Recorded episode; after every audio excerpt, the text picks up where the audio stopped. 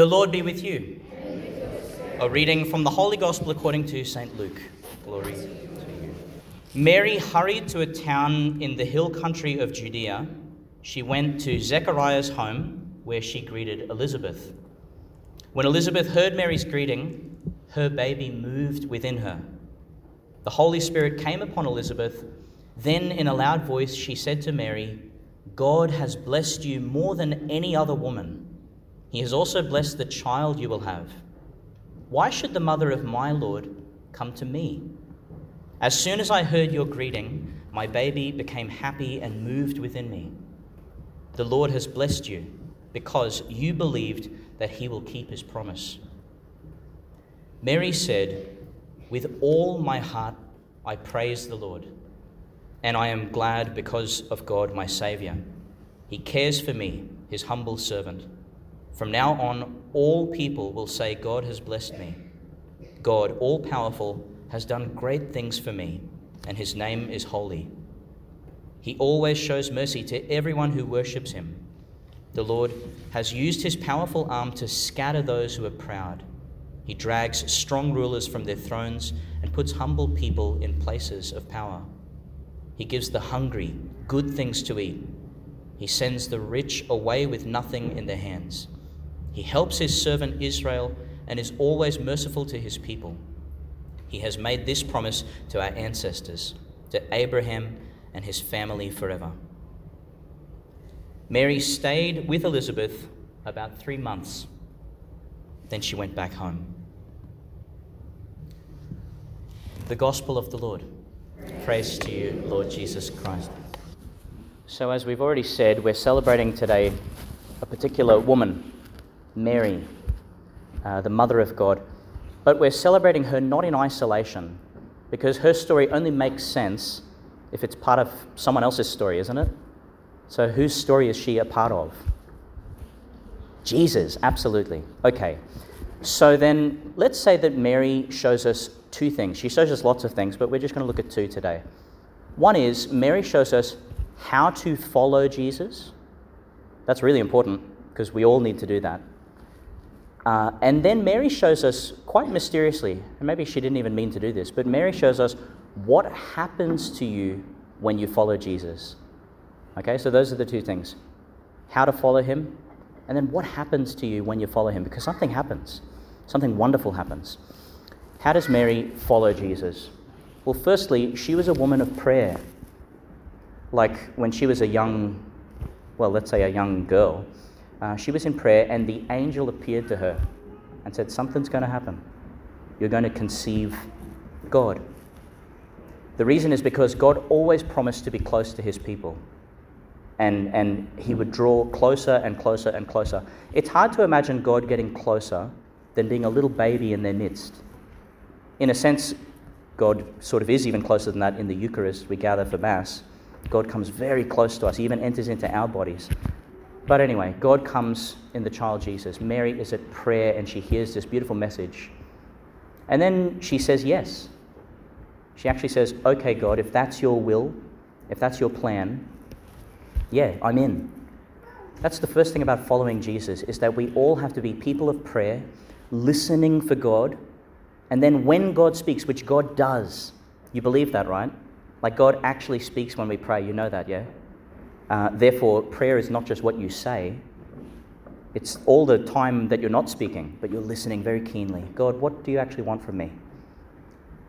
Mary showed us that prayer and then saying yes to God is essential in following Jesus. All of us have to do that. All of us bigger people too. We listen very keenly and then we say, Yes, Lord, okay, your will be done in my life. Then she cared for him as he grew up. Like Jesus was a baby once. Um, does anyone have a baby little brother or sister? Yeah?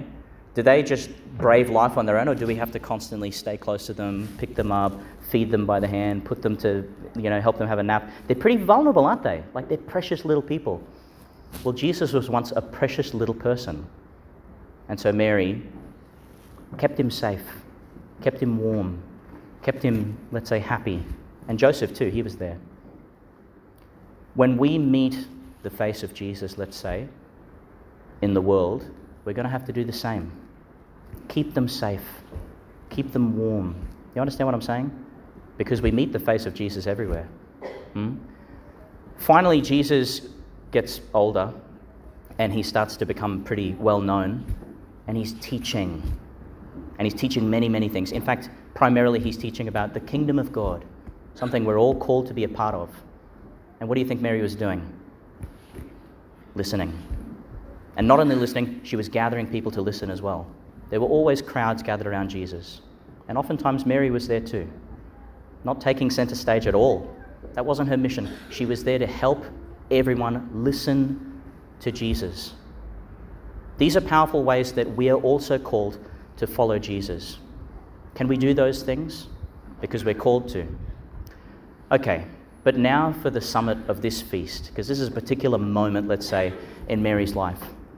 It's about what happened to her because she followed him so closely. What did happen? What's, what's today about?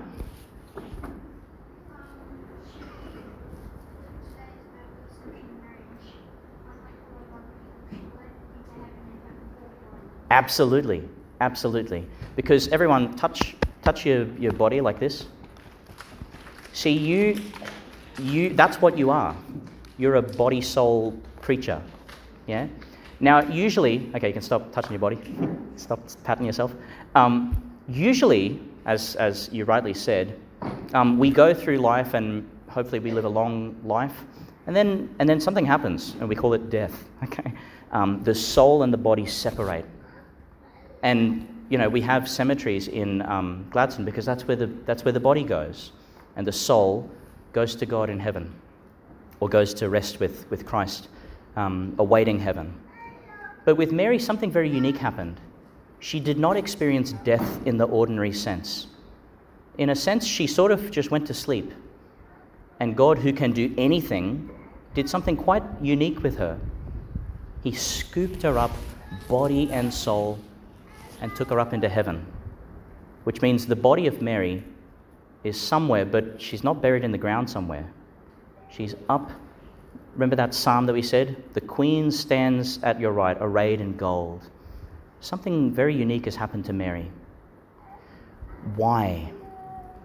Because in being assumed, now listen to this, and try and find an image of her. Like, look at that while you're, while you're looking at this.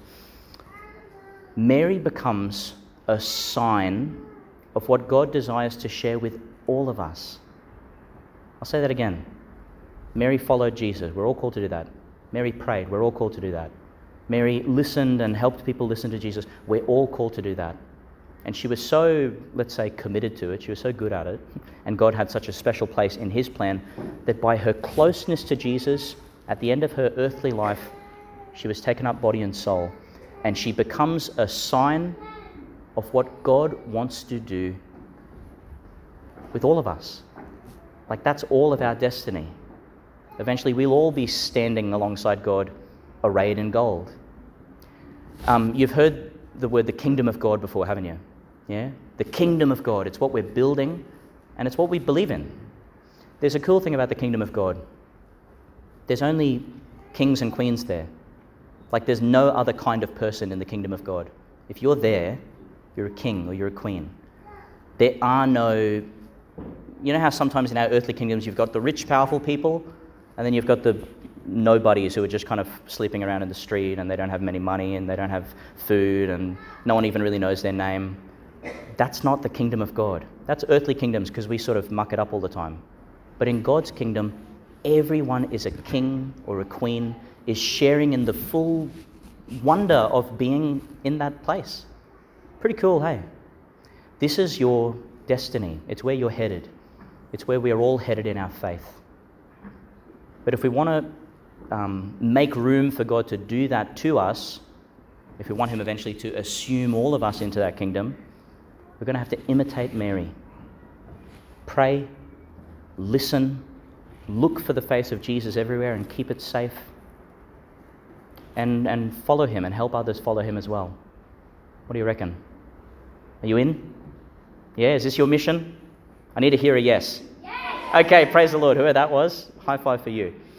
Um, let's close our eyes for just a moment, though, because like Mary, uh, we are going to have to be people of prayer. I don't know if you've actually, sorry, before you close your eyes, have a look at this thing. Does anyone know what this is? Yes? What is it? Rosary beads. Has anyone ever prayed these? Yeah? Sometimes I see them hooked around people's review mirrors in their car. Okay? That's okay, but that's not really what it's meant for.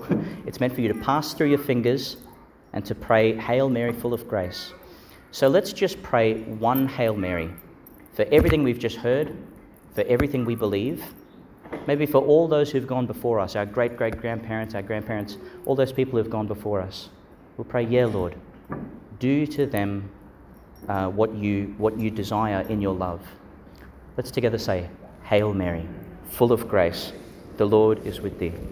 Blessed art thou among women, and blessed is the fruit of thy womb, Jesus. Holy Mary, Mother of God, pray for us sinners now and at the hour of our death. Amen.